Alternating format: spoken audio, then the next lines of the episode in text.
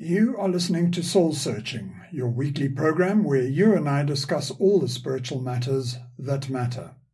I'm Tom Budge. In the first part of today's show, we shall be taking a close look at one's intrinsic value, who you are and what you are worth. Then, in the second half of the show, we shall be doing a little soul searching of our own when it comes to protesting over Pastor Steve Anderson's visit to South Africa later this month. When we speak of wealth, we generally refer to our material wealth. How much money you have in your bank account, what kind of salary you earn, and the type of car you drive. But this is only one aspect of your affluence. Your capital value is found in many different ways, some of it hidden in amazingly unexpected places. Not everything has just one value. Take from your wallet or purse a banknote and place it somewhere where you can see it while you listen to this part of our show. Ask yourself, what is this note's value? I bet that your immediate answer is to say that its value is what's printed on the note itself. If you took out a hundred rand note, you would say its value is a hundred rand, and you'd be correct. But your note also has another value, which is not immediately recognized but obvious when you know about it. This value is only a fraction of a cent, representing the cost of the piece of paper and the ink used to print the note itself. World economic systems care nothing about the note's intrinsic value, but only about its nominal value. Your financial wealth is calculated not in terms of the value of the bundle of paper that you have stuffed into your wallet or purse, but rather in terms of its collective nominal value. Similar principles apply when it comes to determining your personal worth. There are multiple ways to define your value. Let's take a look at this in a little bit more detail. You may have material value. If you have ever applied for a bank loan, you would have been asked to provide a balance sheet. This is a statement of your assets and liabilities. Under the assets column, you would have listed everything that you own or receive, things like your salary, interest on investments, movable and immovable property, and other things like clothing, tools, books, DVDs, and other possessions that you have. In the liability column, you would have listed all your financial obligations. These would include the tax you pay, money you owe to creditors, repayments on your bank loans and mortgages, and an estimate of your cost of living expenses. By subtracting your liabilities from your assets, you will obtain an indication of your financial wealth. If you owe more than you earn, you might find yourself bankrupt. But is this the only way to determine your value? You have other possessions that you own which don't come with a price tag, like your body, for instance. Would you say that your body is an asset or a liability? Having a really sexy, fit body that is well groomed and styled may be an asset because through its attractiveness, you certainly will get a lot of attention, admiration, and maybe even some interesting offers of sex. But good bodies don't run cheaply. Let's take an imaginary walk down to the body shop. This is not the shop that sells soaps and cosmetics, but is instead a fictitious shop that sells bodies. Here they sell bodies of all shapes and sizes, male and female ones, young and old ones too. There are bodies from all nationalities for sale here, and they all hang like empty wetsuits on the rack. Let's walk along the rows and select the most attractive body you can find in the shop. It probably looks a little bit like the body of your favorite Hollywood movie star. It's perfectly shaped and is amazing to look at, naked or dressed. Pop across to the change room over there and kick off your own body so that you could try this one on. Notice how it feels when you climb into it. It fits tightly and weighs very little. All its bits are in great proportion, but it requires a lot of fussing. It needs an awful lot of grooming. It needs to be taken to the gym regularly, and you will have to be very, very careful of what you feed it. Notice its price tag. It might cost you a little bit more than you can afford in maintenance bills. Take this body off and give it over to me through the top of the cubicle door over there, and I shall fetch you the cheapest body I can find here in the shop. Here it is. It won't fit over the top of the cubicle door because it's too big, so I'll have to slide it in along the floor. Step into it, and you'll quickly notice how heavy it hangs on you. You can barely cope under its weight, and you can't even place your legs together or your hands at your side because there's just too much padding everywhere. It's very cheap, however. When you wear this body, you can eat anything you like, and you're free to spend the entire day lying around on the sofa watching TV. Hmm. Very expensive bodies, like very expensive cars, take a lot of resources to keep them going. However, cheap bodies, like cheap cars, putter along at very little cost, but are also so unreliable that you can't really put your faith in them when you need them. Step out of this oversized body and put on your own body again. Notice how snugly it fits, like a well worn slipper. It might need a little bit of attention here and there, but it is your home and it feels just right. Good health and stamina are amazingly valuable assets that add a lot to your intrinsic value. But whether we talk about money in the bank, valuable possessions that you own, or even having a great body, we are still talking about the value of your tangible things. Have you ever considered that a lot of your value is found in the abstract aspects of who you are? These are not things you can put in a bottle, but they do contribute enormously to who you are as a person. These are attributes like your beliefs, your cultural values, your ideas, and of course your creativity. They are extremely valuable in a strategic way because they give you skill, personality, and character which help you to tactically navigate your way through a very complex world. Financial, material, and physical assets come and go.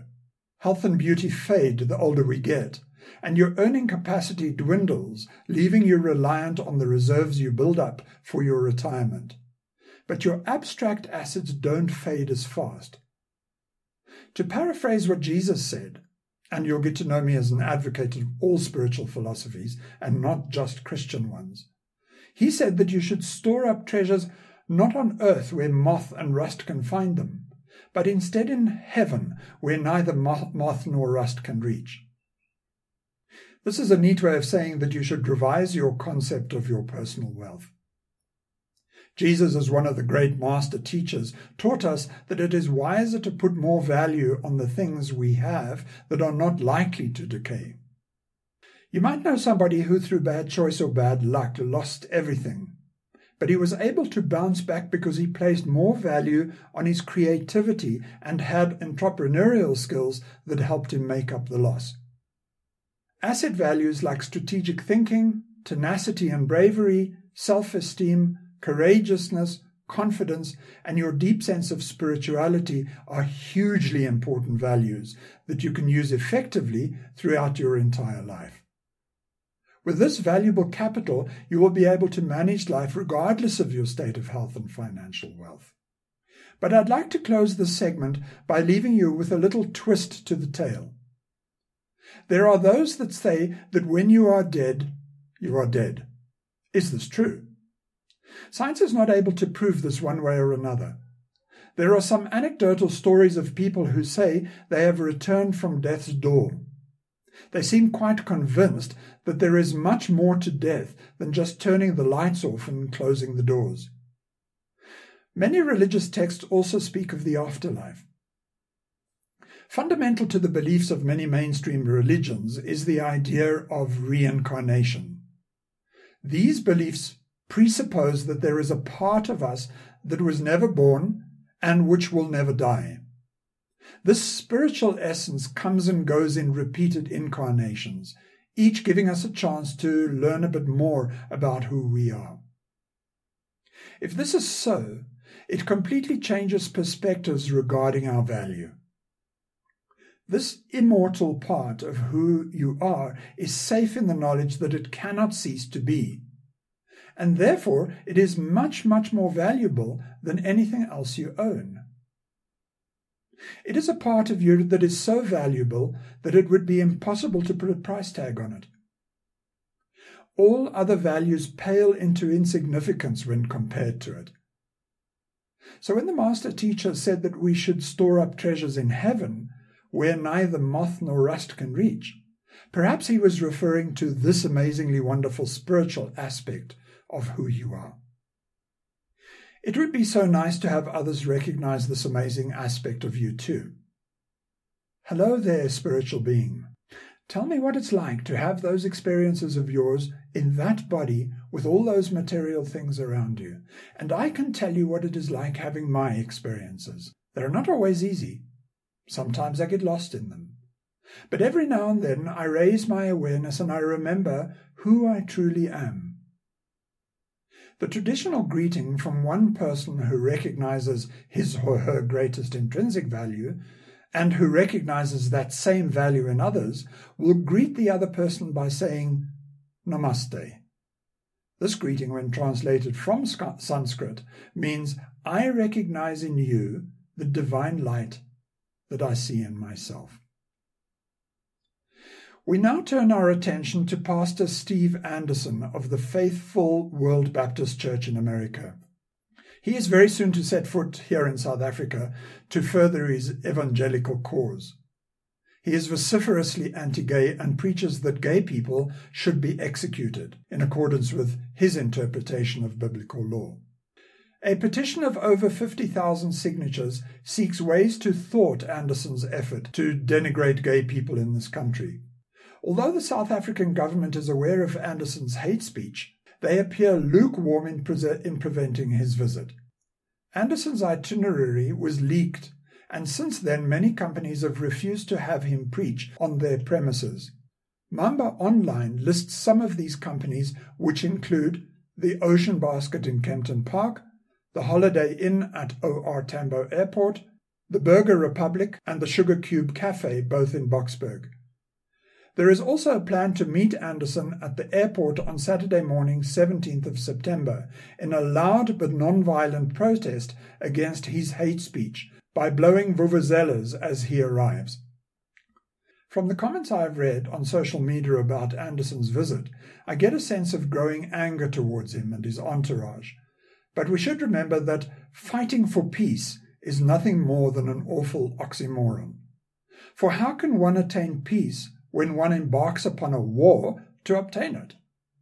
The South African Constitution is this country's proud heritage that guarantees tolerance towards and protection of diverse minorities. It would be a big mistake for the LGBTI community to mimic Anderson's hatred by engaging in reciprocated acts of hatred towards him. Peace is best attained through peaceful protest.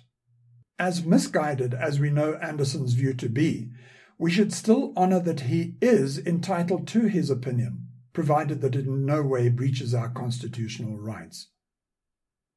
The community is at liberty to stand up for its rights, just as it does at all the gay pride festivals throughout the world. Remember that nobody has the means to take away your personal power without your permission. This is such an important statement, and I have to say it again. Nobody has the means to take away your personal power. People may threaten you, slander you, and even bully you, but your power will remain intact until you embrace fear, revenge, or any other act of vengeance towards them. I learned of this firsthand when as a youth of 19 I defied the apartheid government as a conscientious objector. As long as I steadfastly held on to my principles and beliefs, they, the old South African army, were powerless. But there is another story that illustrates this too. It is a story of a Chinese general who was sent to lead a platoon of soldiers into Tibet. The general was an arrogant and mighty man, and enjoyed wielding his power wherever he went. As he marched the soldiers across Tibet, he set villages alight. He had the soldiers rape the women and abuse their children. And he dealt with the Buddhist monks in the most atrocious way. All the monks fled into the hills except for one. Upon hearing about the solitary monk, the general commanded his adjutant to assemble the troops before dawn so that he could personally lead the soldiers up the hill to where the temple was and where the monk was in residence. The soldiers surrounded the temple, and the general walked up to the monk who was sweeping the fallen leaves in the courtyard as he had done every morning. Spitting saliva and jabbing his finger against the monk's chest, this vexed general barked, Do you know who I am? Because in an instant I could draw my sword and plunge it into your belly. But the monk was a man of faith who firmly believed in reincarnation. He just looked at the furious general through peaceful and tranquil eyes. The monk stopped sweeping for a moment and replied, But you don't know who I am, because, in a moment, I would allow you to draw your sword and to plunge it into my belly. What power does an arrogant Chinese general have over a gentle monk not afraid of death? Stripped of power, the general slowly sank to his knees, and after a while, looking up at the serene monk, said, Forgive me, for it is only now that I realize my arrogance. And the monk, looking down at the kneeling general, replied, I cannot forgive you. Why not? asked the general, pleading. Why can you not forgive me? And the monk replied, I cannot forgive you because I never took offense. I have nothing to forgive. Nobody can take away your power unless you offer them your power. Not even Pastor Steve Anderson, who believes that he is sanctioned by God to kill the gays. Retaliating to Steve Anderson in the manner that he uses to accuse you simply strips you of the dignity that you have, which is enshrined in our Constitution. Protest by all means by showing Steve Anderson and the world that we are proud of our Constitution and of who you are. Going to OR Tambo Airport in numbers on the 17th of September to blow your vuvuzelas in protest is of no less importance to you than attending Gay Pride. Meeting Pastor Steve Anderson at the airport is actually just another gay pride. If the LGBTI community had the time and resources, its members should drive in permanent convoy with Steve Anderson in an ostentatiously over the top float to fearlessly flaunt their pride in themselves.